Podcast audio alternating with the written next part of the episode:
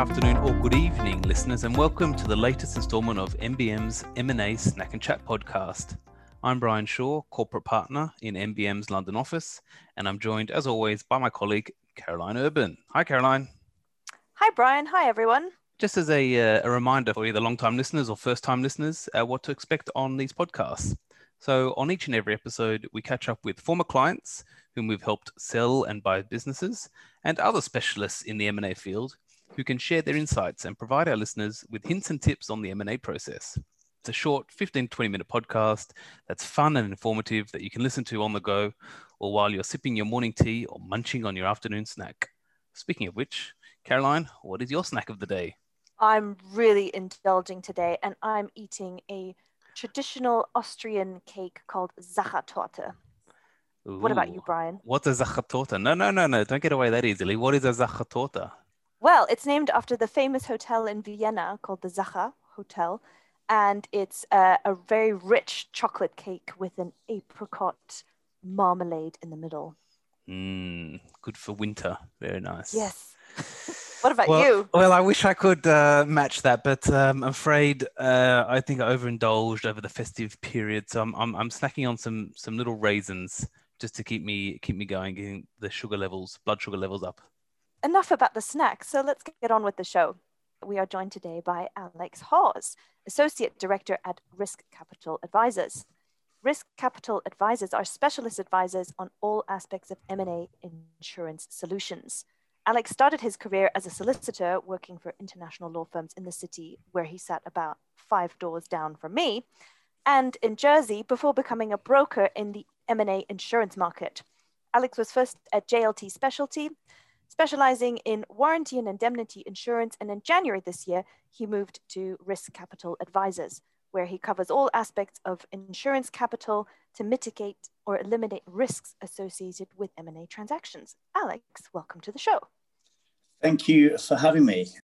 Alex, before we begin, you don't get away that easy. What are you snacking on today? So I've just come back from Gothenburg, and so I've actually opted for a rather large cinnamon bun, and as it's after midday, I'm going to wash that down with a small glass of Swedish grappa. Goodness me. Okay, well, this is going to be the best podcast yet. I can see it. I said small glass. Well, there might be several small glasses. Good point. So let's kick off with a bit of context and background for our listeners. Alex, can you briefly tell us what W&I insurance is and what drew you to the industry as a career? At its simplest, warranty and indemnity insurance, or W&I insurance, helps to reallocate risk on M&A transactions. So it provides protection against breaches of the warranties and indemnities given in sale and purchase agreements. Whilst it can be for the benefit and protection of either a buyer or a seller, the vast majority of policies in this day and age are buy-side policies. The insurer effectively steps into the shoes of the seller, and if there's a breach of a covered warranty or indemnity, the buyer can claim directly against the insurer under the policy instead of going after the seller. As you kind of alluded to in my introduction, you know, I've been in the market for about 2.5 years now, and before that I was obviously a lawyer. To be honest, I kind of knew pretty early on that I think law wasn't really going to be for me long term. It's obviously a great profession to get under the belt, and you know, I kind of keep my practicing certificate up, you know, if nothing else, but to kind of bulk out this signature block. But, you know, I basically began looking for kind of opportunities outside of the law that I could kind of turn my hand to, you know, using some of the skills that I kind of, you know, developed along the way, you know, the kind of 5.5 years I was practicing law. And in truth, you know, I hadn't actually had much exposure to W&I insurance during my legal years. Actually, a good friend of mine, she had made the move across from law into W&I insurance a few years before me. And, you know, I don't know about you guys, but I don't really talk shop all that much with my mates. So I knew this friend of mine had made the move, but, you know, never really delved any further. You know, it's not something you really want to be talking about when you're away on holiday or you know, on a night out. No, never mind on a podcast. But what I did know is, you know, she really enjoyed it. So once we got to kind of talking properly, I kind of discovered that there was this thriving subsection of the insurance industry that was full of ex-lawyers. You know, it kind of seemed like a relatively young, fast-moving market, you know, where there was kind of real opportunity to kind of build a career. So, you know, as you mentioned, I'm now working for Risk Capital Advisors, or RCA. We are a specialist M&A insurance broker based here in London with a brand spanking new office in Amsterdam that we opened a couple of months ago. And I suppose what I kind of really enjoy about being on the broking side is kind of sitting between yourselves, the lawyers, your clients, and the insurers, facing in kind of two different directions. You know, you're trying to win business and develop relationships with lawyers and clients, but you know, you're also doing the same and building relationships with the underwriters you're working with on a daily basis, because it's, you know, insurance, it's very sociable, and you end up working a lot of good people. I mean, I'm a little bit older than the both of you. I remember the days when, you know, W&I insurance wasn't very popular. In fact, it wasn't really a dumb thing on M&A deals. It seems to be kind of the last 5-10 years that it's, maybe even just the last 5 years that it's kind of started to take off. Why do you think it's now, you know, why do you think it took the market so long to develop, and why do you think it's popular recently? Harking back to a simpler time there, Brian. And I'm sure kind of, you know, especially for the purists, of which I'm sure there are still plenty out there in the legal world. You know, I think W&I insurance, you know, has come a long way in the last 5, certainly 10 years. You know, this is somewhat kind of before my time, but you know, I've been reliably told by the elders in the W&I insurance market, you know, it's gone from being this clunky and kind of expensive product that I think no one truly understood. And you know, this probably kind of goes to the brokers and underwriters at the time, although, you know, I'll probably get in trouble for kind of saying that, but, you know, it's now a product that, you know, it's sophisticated, it's robust, it's relatively cheap, and, you know, it can really, you know, it can now really help in you know, greasing the wheels on transactions. As you guys know, you know, all too well, you know, the interests of buyers and sellers are, you know, never particularly aligned entering into negotiations. And you know, all too often there's this disparity between, you know, the level of recourse that a seller is prepared to offer and what a buyer is willing to accept. Then you kind of get parties at loggerheads. The deal can then kind of runs the risk of falling over. But at least with W&I insurance now, you know, it's evolved to kind of bridge this gap. That's been thanks to the considerable help of ex-M&A and corporate lawyers, you know, who turned their hands to underwriting kind of back in the day, and you know, really kind of kicked the product into shape, I think. And yeah, you know, now it can be used in a number of different ways, and you know, for a lot of different reasons, really. You know, the main users are the private equity firms who use it to secure clean exits and avoid proceeds, you know, either being deferred or held up in escrow. And now it's not all that uncommon for sellers to obtain nil recourse positions, with insurers taking on a lot of the liabilities. You know, so it's highly, you know, popular with the PE firms. On the buy side, for example, it can help to protect a buyer entering into a new industry sector. I guess it kind of also provides evidence of kind of risk management from a funding perspective. You know, also where you've got management who are kind of giving warranties and staying on in a business, provides a buyer with an alternative recourse rather than falling into this awkward situation of having to, you know, go after their own management team if there are any problems further down the line. Interesting. I suppose this becomes more and more popular and applicable where perhaps for strategic buyers, where they're buying a business where they are keeping on management and a lot of the employees, and as you say, you really don't want to end up suing the guy who's now working for you. So being able to sort of claim against a third party insurance policy seems like a nice little buffer. Exactly, yeah, that's kind of where it really kind of comes into its own when you have kind of situations like that, I think. And what proportion would you say of your instructions come from the seller versus the buyer, and what's the big difference between what either of them are looking for? So I'd say, you know, RCA, we kind of get a real mix, and there's no hard and fast rule as to where, you know, our instructions are likely to come from. Generally speaking, kind of sell-side instructions tend to come from lawyers who are about to kick off auction processes for the sale of their clients' businesses. We've actually got quite a few of these in the pipeline at the moment. And, you know, this isn't necessarily the preserve of private equity firms. You know, founder sellers or, you know, like we've been talking about, rollover management teams, you know, could equally want to include W&I in this process. And, yeah, like, as I mentioned, you know, for sellers in this instance, it's about as clean an exit as possible. You know, and they should be, you know, looking at trying to control the W&I narrative by taking the initiative and arranging it themselves, I think, often on behalf of the eventual buyer. It's become the kind of common approach, I'd say, in a lot of sale processes, especially where PE guys are involved. No, I was just going to say, I mean, just for our listeners, I suppose the reason why you mentioned PE and why it's popular is because PE, private equity, they're not going to give warranties. Simple as that. They do not give warranties on the business. So the only way to kind of bridge that gap is insurance. If you're buying the business and you want some warranty protection, you're going to need insurance, because a PE firm just won't give it. And management, and it wouldn't be fair for management to give it, because their equity stake is obviously a lot less than the private equity, you know, usually the majority shareholder, so the coverage wouldn't be there. Would that be fair to say? And that's why it's popular in the PE market. Yeah, no, absolutely, yeah. And especially, where you might have kind of secondary buyout, you know, where you've got kind of PE sellers, PE buyers, you know, the guys just want to kind of get out of there. They want to distribute their kind of funds to their investors, and, you know, they don't want any of that kind of held up in escrow. Yeah, agree. So what sort of deal sizes do you normally get involved in? Is there a range? And then what are the typical premiums in those deals? We see absolutely everything, and I think that's probably part and parcel of being a bit of a boutique firm. You know, we're kind of capable and more than happy really to look at deals of all shapes and sizes, really. You know, from a few million to hundreds of million. When I joined the market, not even 3 years ago, there weren't really that many willing homes for the smaller deals. You know, most insurers wouldn't really get out of bed for less than 100 grand premium. And from a commercial perspective, that kind of really ruled out many of the smaller inquiries that we kind of used to get. But, you know, now, you know, there are insurers who specialize in these smaller transactions. You know, the size of the deal doesn't really matter anymore. You know, premiums have kind of fallen to as low as 30 grand, 40 grand, you know, plus the additional costs of underwriting fee and tax. But, you know, still that becomes very good value for money. And then, in terms of kind of premium, there is really no typical premium. It's completely dependent on stuff like, kind of sector, like dynamic of the target company, you know, the jurisdictions it operates in, number of employees, that sort of thing. But I mean, if we go to one extreme, you know, if we're talking about a property SPV holding a piece of UK real estate with like no operational business, then the premium's kind of going to be peanuts. You know, you could be looking at a rate of less than 0.5%, and without getting too technical, I mean, that's basically the percentage of the insured limit. So, for example, if you've got an insured limit of 20 million, let's say, then the premium's going to be 100 grand. But, you know, like I say, on real estate, it's certainly where the cheapest rates lie at the moment.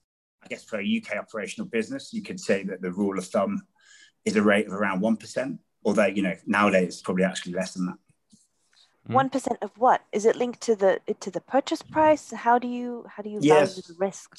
Yeah, so that's the percentage of the insured limit.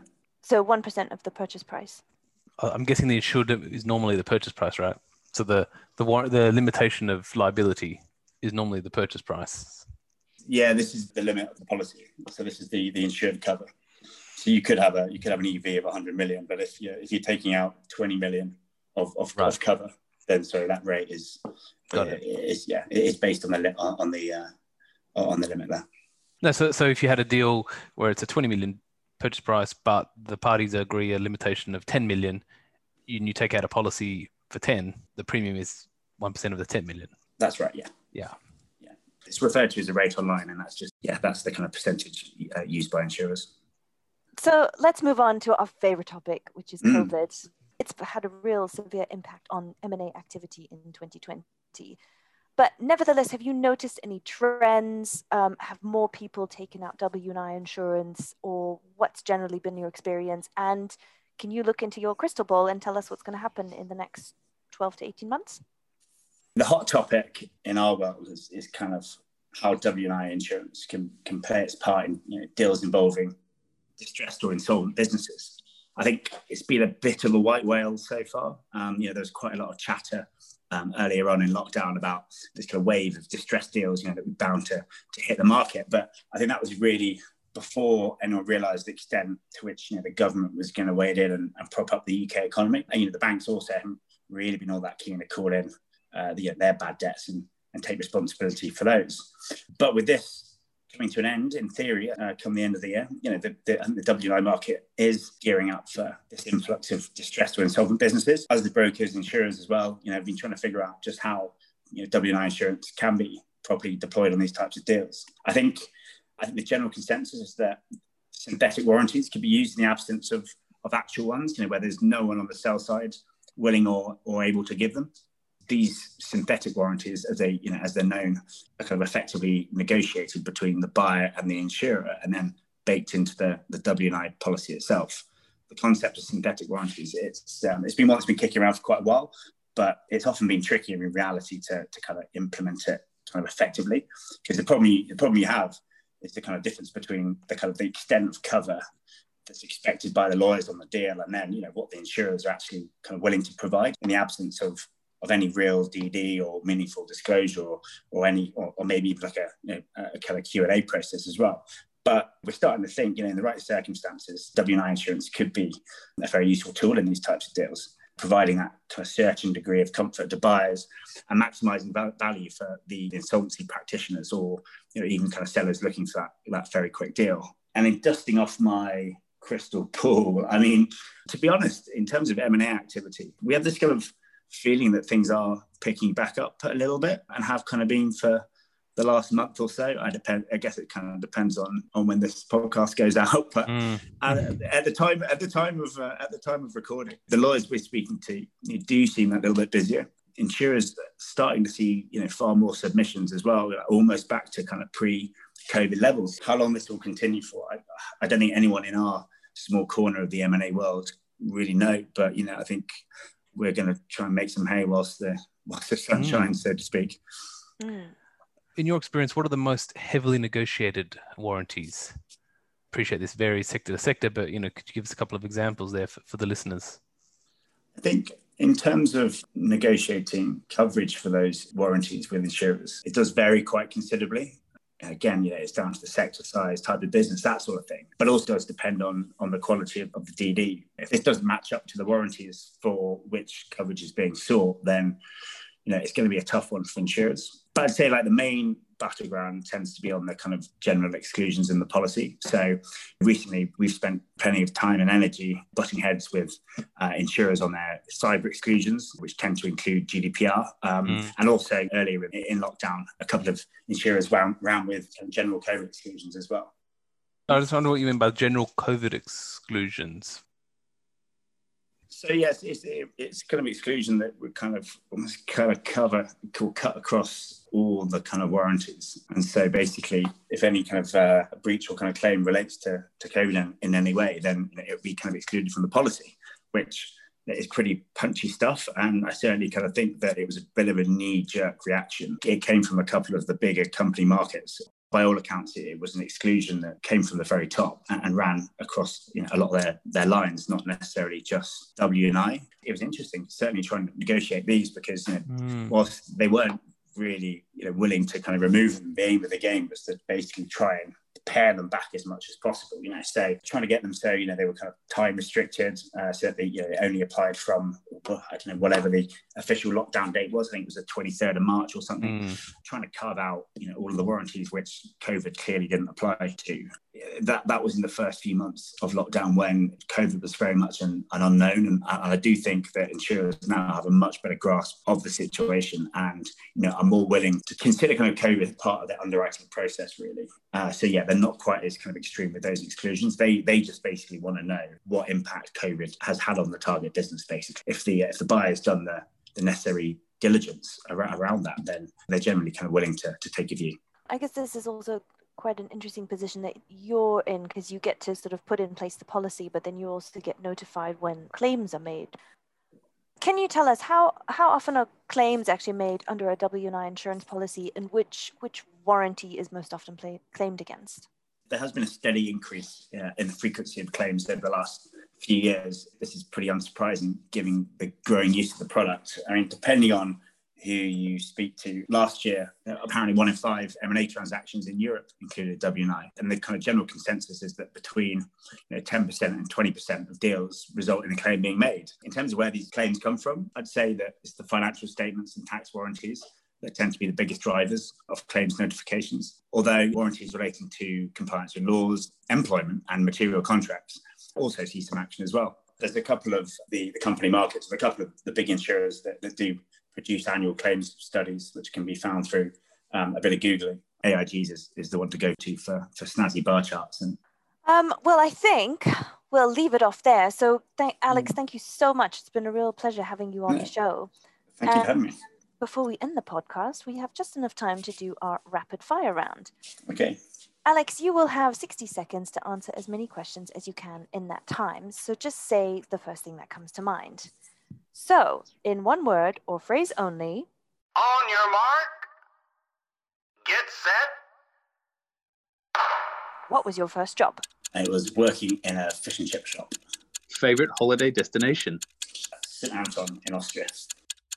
If you were having a dinner party and could invite 3 guests, alive, dead, or fictional, who would you invite and why? Ricky Gervais, Stephen Merchant and Carl Pilkington sit back and take it all in, really. Those guys know how to do a podcast. No offense. No, I was going to say. Favourite movie? Probably Good Will Hunting or The Departed. But anything set in Boston does it for me. What are you currently reading? A book called 8 Days in Yalta, which is about kind of when Churchill, Stalin and FDR got together after the Second World War. If Richard Branson sat next to you on a flight, what would be your first question other than, are you Richard Branson? I will ask him how he keeps his hair looking so good. And finally, if you could travel back in time to meet your 10-year-old self, what advice would you give him? It's probably not really advice, but I just tell him that he'll never enjoy a major football tournament as much as last year's Euro '96, at least for the next 23 years. So, you know. Alex, thank you so much for your time and participating in MBM's M&A Snack and Chat podcast. So that's it for today, listeners. Thank you for joining us with our chat with Alex Hawes, Associate Director at Risk Capital Advisors, who specialise in M&A insurance solutions. Join us next time when Caroline and I will be joined by another special guest, and we will chat and snack all things M&A. Goodbye all. Goodbye.